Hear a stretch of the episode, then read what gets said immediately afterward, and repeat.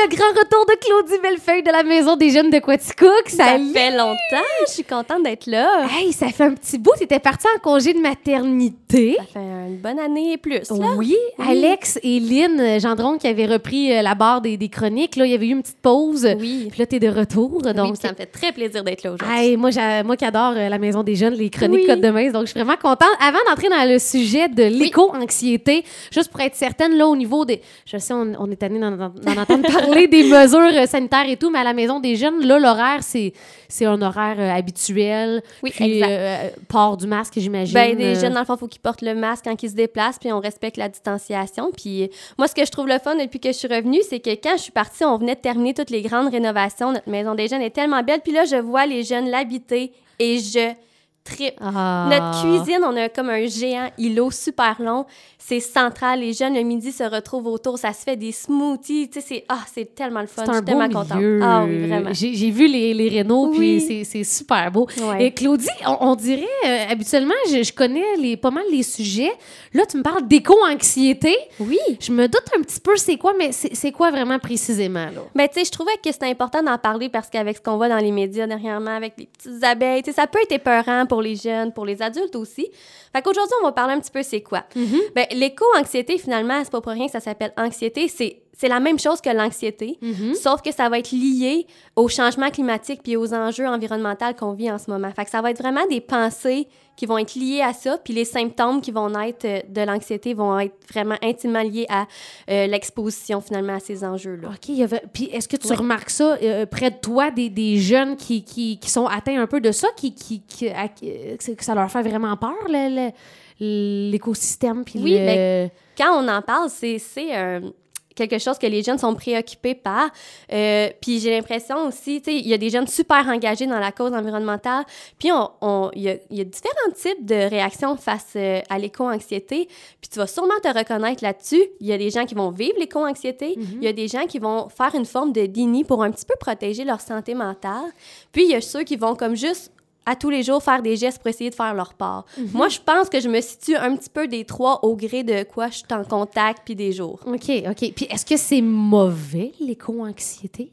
Ben on s'entend parce que, tu sais, l'éco-anxiété, c'est une détresse qui est, qui est réelle. là. Je veux dire, il y a des symptômes, ça peut tomber finalement dans un trouble de la santé mentale. Ah ouais, OK. Oui, exactement. Fait que, tu sais, c'est normal de ressentir une anxiété quand on vit euh, une épreuve, qu'on a à réagir face à de quoi. Ça, c'est une réaction du corps normale. Mais quand ça devient une détresse qui est comme disproportionnelle à la menace, qui est... Parce qu'on s'entend, c'est une menace qui est réelle, qui est vraie, mais elle va pas menacer ta vie demain. Fait que c'est là que ça devient disproportionnel si t'es pas capable de fonctionner dans le moment présent.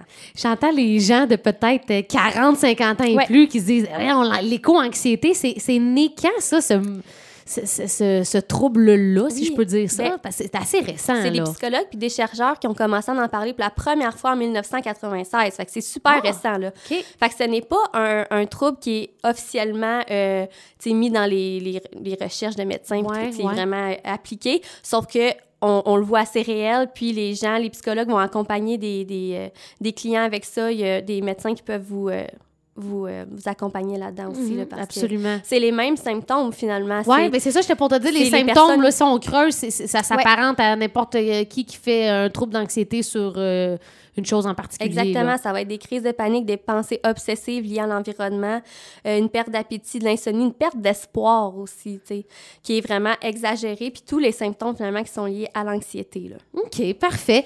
Et puis, on avait noté aussi, là, euh, qui, qui euh, est le plus touché là-dedans? Y a-tu... euh, Tu, tu dirais quoi? Mais je sais pas. Là, là tu- euh, qui est le plus touché au niveau de la tranche d'âge? Au Ouais. niveau du tranche d'âge, ben, ah, ça doit être quand même assez jeune, là. euh, je dirais peut-être, euh, je sais pas si c'est trop jeune, 13, 18? En fait, c'est la tranche, c'est 85 Ouais. des 15-30 ans qui, eux, se 15-30. sentent concernés puis touchés par l'éco-anxiété. OK, ah, je, je visais peut-être beaucoup trop jeune, Ouais, mais ben, quand même, c'est une tranche, puis c'est beaucoup de gens de cette tranche d'âge-là qui se sentent touchés par ça. Mhm. Fait que c'est quand même préoccupant. Euh, la maison des jeunes, est-ce que vous en parlez avec vos jeunes? Est-ce que des fois, vous faites des, des je sais pas, des activités par rapport à l'environnement? On Est-ce que vous abordez... énormément de sensibilisation Ouais. au niveau de ça. Puis on essaie d'y aller à échelle. Parce que c'est ça l'enjeu, dans le fond, c'est de trouver un équilibre entre ne pas devenir alarmiste, puis continuer à en parler parce que ça prend un engagement. Puis c'est quand on dit que c'est pas nécessairement une mauvaise chose, l'éco-anxiété, on s'entend, la détresse, ça, c'est une mauvaise chose. Faut pas se rendre là. Mais Mhm. de faire une prise de conscience, de se sentir engagé, de se responsabiliser, ça, c'est positif. Puis si chaque personne se responsabilise, parce qu'on s'entend, on n'a pas la même portée chacun de responsabilisation. Le gouvernement en a une très grande. Toi, comprends. tu en as une à ta propre échelle. Euh, tu as accès à un micro, tu as une petite portée que tu peux avoir là. Fait que si vrai. chacun s'engage et se responsabilise, ben, il va y avoir des actions, il va y avoir des changements. Mais c'est vraiment récent quand même ce terme-là parce que je repense à nous quand on était au secondaire, on a sensiblement les mêmes Oui. âges, là, 30. Ouais. Puis nous, au secondaire, il y, a- il y a toujours eu de l'anxiété, il va toujours en avoir, mais t'entendais jamais dire quelqu'un qui souffre d'anxiété à cause de, de notre environnement puis de notre écosystème, là. Non, puis on va en entendre de plus en plus parler parce qu'on entend de plus en plus parler de, des problèmes environnementaux qui prennent de plus en plus de place. Puis c'est vrai qu'on arrive, tu sais, on arrive à un moment, un tournant où est-ce qu'il faut faire des actions concrètes. Fait que quand on pense à ça, c'est sûr que c'est un peu épeurant parce que c'est l'inconnu. Mhm. Mais il faut se ramener, je pense, dans le moment présent puis dans notre portée de pouvoir à nous. J'imagine que le- la semaine dernière, le 22 avril, avez-vous fait Oui. un petit quelque chose pour euh, la journée de la Terre à la co- euh, du côté de la Maison des Jeunes? Bien, on a toujours, on n'a pas fait euh, souligner nécessairement la journée de la Terre, mais nous, c'est un petit peu tout le temps, là. Nous, c'est, Ouais. notre façon de fonctionner, c'est on prend au vol les, les paroles, les, les, les sujets que les jeunes amènent, puis on les approfondit. On Mhm. amène leur réflexion à être poussée, fait que c'est quelque chose qu'on fait juste tout le temps. Y a-t-il des actions concrètes que vous faites dans, dans vos locaux? Ben nous, on fait des corvées euh, de Mhm. ramassage de déchets pas mal souvent. Euh, on essaie de sensibiliser les jeunes quand ils sont témoins de quelqu'un qui jette un déchet, de vraiment le- de le dire, d'être allié finalement de notre planète. Ouais. Puis aussi, ben, il y a différents comités, différentes actions qui sont faites avec le regroupement des maisons de jeunes vraiment à plus large échelle que là, on participe tout le temps. Là. OK, cool. Est-ce qu'il y avait d'autres points que tu voulais aborder concernant euh, l'éco-anxiété? Je, sais- je, je sais que tu maîtrises ton sujet. Là, je t'ai peut-être un peu bombardé de questions. Je Ben sais pas si mais non. des... Ben, en fait, je sais pas si tu voulais aller en chanson, mais euh, sinon, après, on pourrait parler de comment accompagner justement son enfant avec euh, ce sujet-là. Puis j'ai des petites suggestions Netflix pour vous. OK, bon, mais super. Euh, puisque le soleil est sorti, euh, je propose un petit euh, Sunshine, euh, Sunshine de Ariane Moffat et Clay and Friends, peut-être. Hey, Puis on vous bien. revient par la suite. Vas-y, t'es pas game de tourner à gauche à la prochaine. Oublie le GPS, suis dans ton propre ADN. Tu voudrais y aller, mais t'as beaucoup trop lâché.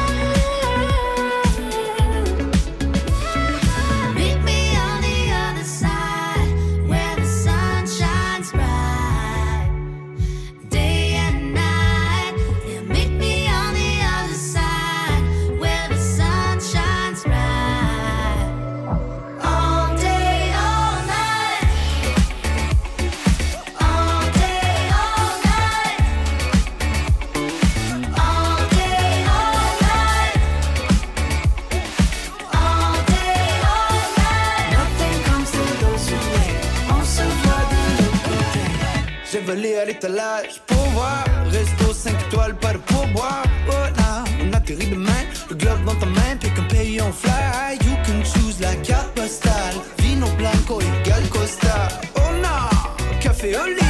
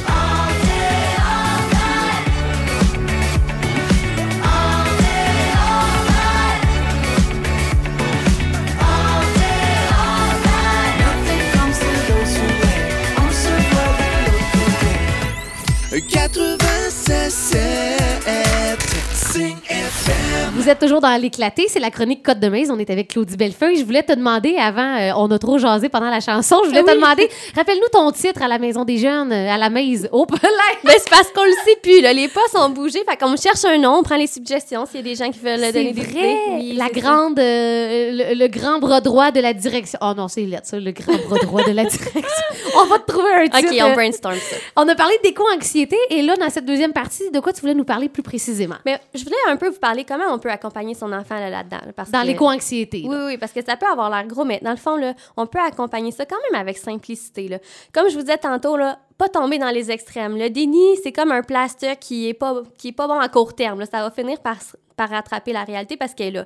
Puis de devenir alarmiste, ben là, c'est sûr qu'on vient euh, un petit peu accentuer tout les, le stress qui est déjà là. Fait que pourquoi pas limiter finalement nos expositions à ce genre de nouvelles-là, tu sais. Vous n'êtes pas obligé d'écouter les nouvelles à tous les soirs, vous n'êtes pas obligé de cliquer sur le truc qui, Ouais. qui, qui parle de ça tout le temps. Fait de- d'essayer de filtrer un petit peu notre exposition, c'est super positif. Pour ceux qui viennent tout juste de se brancher, l'éco-anxiété en une phrase là, pour euh, ceux qui n'étaient pas C'est avec de nous. l'anxiété qui est liée finalement aux enjeux environnementaux qu'on vit euh, en ce moment. Fait que c'est c'est ça. Comme tu l'as dit, c'est essayer d'accompagner les jeunes sans euh, Ouais. trop en mettre, puis quand même. C'est euh, ça. Toujours, on donne l'espace pour en discuter, nommer les émotions, les peurs. mhm. On se concentre sur les éléments qu'on a du pouvoir, des petites actions concrètes, là, ça en fait une différence. Puis pourquoi pas le faire en famille, de se trouver des engagements. On le fait comme un défi, c'est super positif, puis comme on, ça nous fait comme des activités à faire en famille. Il y a toujours des, tu sais, comme on disait, moi, ma portée de pouvoir, elle est au niveau de comme mon quotidien, mais il y a tout le temps des, des pétitions ou en tout cas des mouvements qu'on peut joindre qui est comme de signer, puis qui appuient finalement des gens qui, eux, portent ces mouvements-là p- au gouvernement, des choses comme ça. C'est des gestes super simples qui ont une portée puis qui nous demandent pas trop d'énergie, de trop, tu sais, euh. Ouais. s'engager. Mhm. Euh, fait que voilà, c'est des petites choses comme ça. Pas stigmatiser le jeune, hein, tu sais. On peut faire de l'anxiété sans avoir un trouble euh, lié à l'anxiété, tu sais. Puis Mhm. c'est pas grave d'avoir un trouble d'anxiété, il faut aller chercher de l'accompagnement, mais faut pas tomber dans l'alarmisme au niveau, là, parce qu'il y a une forme d'anxiété qui est normale à ressentir par rapport à ça, parce que c'est une réalité, puis euh, on peut être engagé, puis se sentir concerné, puis continuer à avoir du plaisir, puis être dans la légèreté. Et Les deux pas- sont possibles. Et ne pas souffrir de grosses euh, anxiétés. Exactement. Greta Thunberg euh, Oui. doit être assez populaire auprès des jeunes. hein. Ça doit être quand même une Ben, image assez... elle est clairement euh, connue. Je pense qu'elle est devenue une influenceuse euh, du mouvement De- lié à ben l'environnement. ouais, c'est ça. Elle a inspiré beaucoup de jeunes à travers le monde. Je pense qu'elle avait été nommée au Gala Mammouth, justement, là, que, les jeunes peut. votent. Fait OK, que, ouais. tu vois. Suggestion de Netflix Oui. en terminant? Est-ce que tu as écouté Don't Look Up avec Leonardo DiCaprio? Non. Sur Netflix? Il faut que tu regardes ça. C'est vraiment un Don't bon film. Look Up avec Ouais. le beau Léo. Non, je l'ai pas vu. C'est finalement un film qui parle de justement la gestion de la crise climatique de la part de nos gouvernements puis de la population. C'est un film qui est extrêmement sarcastique finalement, qui rit un peu de notre déni euh, collectif. Fait que Ah ouais. Est-ce qu'on peut écouter ça. avec les jeunes, avec les ados? Oui, euh, 100 Puis il y a- ouais. il y a, je dirais d'avoir des belles conversations, par exemple, après, parce que c'est le sarcasme puis l'exagération fait partie du film. Là, fait qu'on a à, à re- peut-être regarder à ce niveau-là, mais c'est un super bon film qui dénonce des, des choses importantes. Don't Look Up Oui, sur Netflix. Puis sur un tout autre euh, Oui. registre, le super documentaire Notre planète, que je pense que tout le monde doit voir ça, c'est finalement un docu animalier environnemental qui, qui nous montre les merveilles que notre planète a, puis qui nous montre aussi l'impact de la crise climatique sur ces merveilles-là, puis qu'est-ce qui va arriver si on fait pas des changements. Fait que c'est Mm. Hey, super intéressant. Confession, on dirait que ce genre de documentaire-là, des fois, ça me, ça bouleverse tellement Ouais. que j'ose pas regarder. Je me dis, oh mon Dieu, tu sais, je vais écouter ça, puis je vais dire, hey, notre planète s'est rendue euh, épouvantable. Ah, mais je te dirais qu'il est vraiment pas euh, dans le drame. Ouais. C'est vraiment d'une belle poésie, justement. Puis je- moi, je... C'est sur Netflix, ça aussi? Oui, Documentaire, rappelle-nous le titre. Notre planète. Notre planète. Hey, ça nous fait des, des choses à regarder en fin de semaine. C'est le fun. Gros, un gros merci. Est-ce qu'on reprend ça à chaque jeudi à partir de maintenant? Ben, J'aimerais vraiment ça. Ben, moi aussi. ben, écoute, on se dit à jeudi prochain. Parfait.